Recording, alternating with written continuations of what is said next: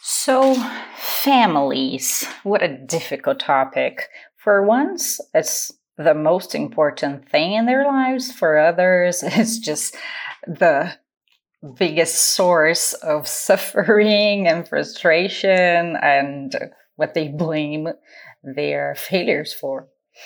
Um, whatever it is, uh, what you think about families, we can say that in general terms. First, we have to start defining the people who we consider part of our families. We can't think about a family as a small unit of the people who you live with that are related to you, either by a blood um, relation or um, an alliance, like uh, by law. So the people you descended from and the people you've made alliances uh, with. So you can consider your parents, your grandparents, your parents and your siblings part of your family. Trovão, please stop crying. Some people might consider your dogs, but they won't get into uh, any family trees. I'm sorry if you can hear Trovão uh, crying here. Um, back to what I was saying. You can consider your family, your mom and your dad, your siblings, brothers, sisters, uh, if you have them. And then later on in your family, in your future, uh, the people, the person you decide to share your life with, and then maybe get married or start living together, maybe have kids, adopted kids, and modern families accept lots of possibilities. Well, you have that and you have the other people. So usually I would say it's like this. If they're nice, you say, yes, those are my relatives. This is my cousin. This is my aunt. This is my uncle. But um, if not, you might just hide them a little bit. This is your extended family. Um, and guys, it would be very nice as an anthropologist here to analyze what are the common relationships among those people and to say, yes, in most cultures, you're going to see that there is a kind of um, an uncomfortable a conflict in some relationships. For example, uh, sister-in-laws and and sister-in-laws or mother-in-laws and uh, actually mothers and their daughter-in-laws because mother-in-laws usually like their sons-in-laws. Well whatever is your case um, i would say not many people decide to research about their family history or to research where they came from.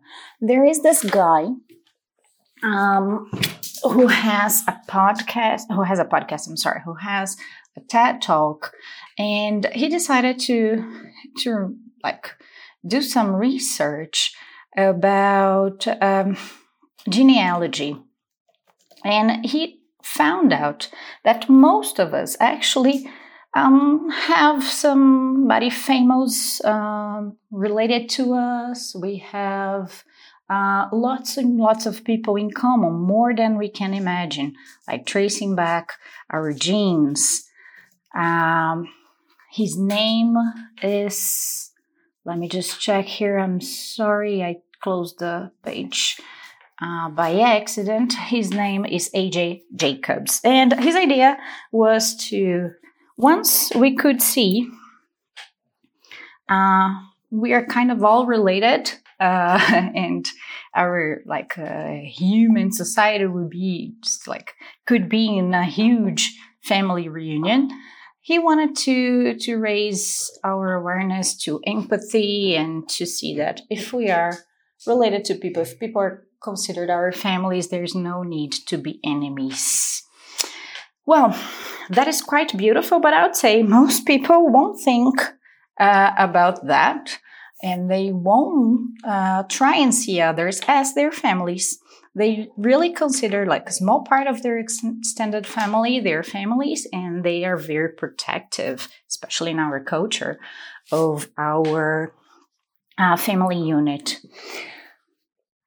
one starts to wonder uh, where they came from uh, when they perhaps are kind of like uncomfortable or unhappy with their countries. And if you're a Brazilian and you see in your family name an Italian name, you might have already wondered uh, where you came from and if you have the right to a citizenship. So I would say that genealogy here for us would matter a lot if we could uh, trace back uh, our Italian ancestor, and that could guarantee us uh, double citizenship and all the rights that Europeans might have that we do not as Brazilians. So the so dreamed of uh, Italian passport is really like a on a, the wish list of many people. Do you know how to get yours? Um, I've already done quite a little bit of research myself, and I'm gonna give you a hint, guys. So the easiest way to get your uh, Italian citizenship first is to start tracing back all of your father's side of the family. So you're gonna need some documents. You're gonna need your father's birth certificate, your father's marriage license, even if he's not married anymore. You're going to need your father's, I'm sorry, death certificate if he's already deceased. Um, and yeah, the death certificate is not mandatory in many communes when you try and get your um, Italian citizenship, but it's a great, great document to help you find information, especially uh, dates and places uh, that you might not get uh, just by talking to people in your family. People can be uncertain of their histories and, well, might not be accurate. So you're going to need that from your dad. then you're to need, you don't need all the originals, okay? You can go to the um, register office and you can get copies to start analyzing your your documents. It might save you some money to get some copies in the beginning. So after that, you need to find out where your grandfather from your father's side, so your dad's dad, uh, was born and when, the complete date. With that, you're to get the same documents for him. Um, don't worry so much about your grandmother it's just the easiest way to get it is uh, just tracing back all the men um, from your father's side that came to Brazil. So that if you're not if your grandpa is not Brazilian, then you're gonna need your grandpa's grand, uh, grandpa's father's documents. So uh, if you were not sure about this one, you can start asking your aunts, your parents, uh, whomever you still have in your family, but also check the documents, t- trace the documents. Uh, but they're gonna contain uh, a lot of this information that might be necessary to you. Go doing the same. Keep doing that until you find the person who came from Italy. You're gonna need this person's birth certificate or maybe um, baptism certificate, depending on the time. Um, and this person's marriage license. It doesn't matter if they got married in Brazil or in Italy. After that, what are you're gonna do? So there might be mistakes, there might be errors, so getting the copies will help you. When you get to the person in Italy, um, you are gonna get in touch with the comuni uh, the register office um, of the place this person was born, and you're going to ask them for these documents. Then it's going to be the original ones. They're going to mail them to you. Might take some time, but usually they answer and they're very polite. You just need to send them uh, an email in Italian Another thing it's nice to say is that they do not charge you anything uh, for this document. While here in Brazil, you might find the expenditures a little bit high. But, anyways, if you get the copies here in Brazil, then you have the chance of when you get your Italian document uh, you can check everything out and see if you need to ask them to correct anything or not here in Brazil. If you do, you're just going to go to the register officer and uh, register office, and you're going to ask them to to correct what is needed to be correct for you. It's a simple document you submit, and then you're going to get the official documents. You're going to pay for them. With them in handy, uh, in hands, I'm sorry, you're gonna need to translate them. And then it has to be an official translation. After that, this document has to be organized. And there was a convention, convention of Haia, and uh, that's to say exactly the way you have to organize your documents. So also the register office is the place that does that for you. It costs last time I checked, about 100 bucks per document. With everything in hand, you can uh, decide if you're going to apply to this process in Italy, which might take around three months for you to do. Uh, you have to go there, you have to rent a place there, you go to the comune, that's their uh, register office and you're going to say, Hey, I am an Italian, but I was not born in Italy, and here are my documents. I just want my Italian ID so I can get my Italian passport. And I live here. An office, uh, an officer, uh, an official person is gonna go to your house and check if you really live there, and then they're gonna continue with the documents. When you get your uh, birth certificate from Italy, uh, they let you uh, get. Oh my gosh, what's going on? I'm sorry. Um, they let you get your your passport. Then you ask for your passport. Just a second, the dogs are too loud.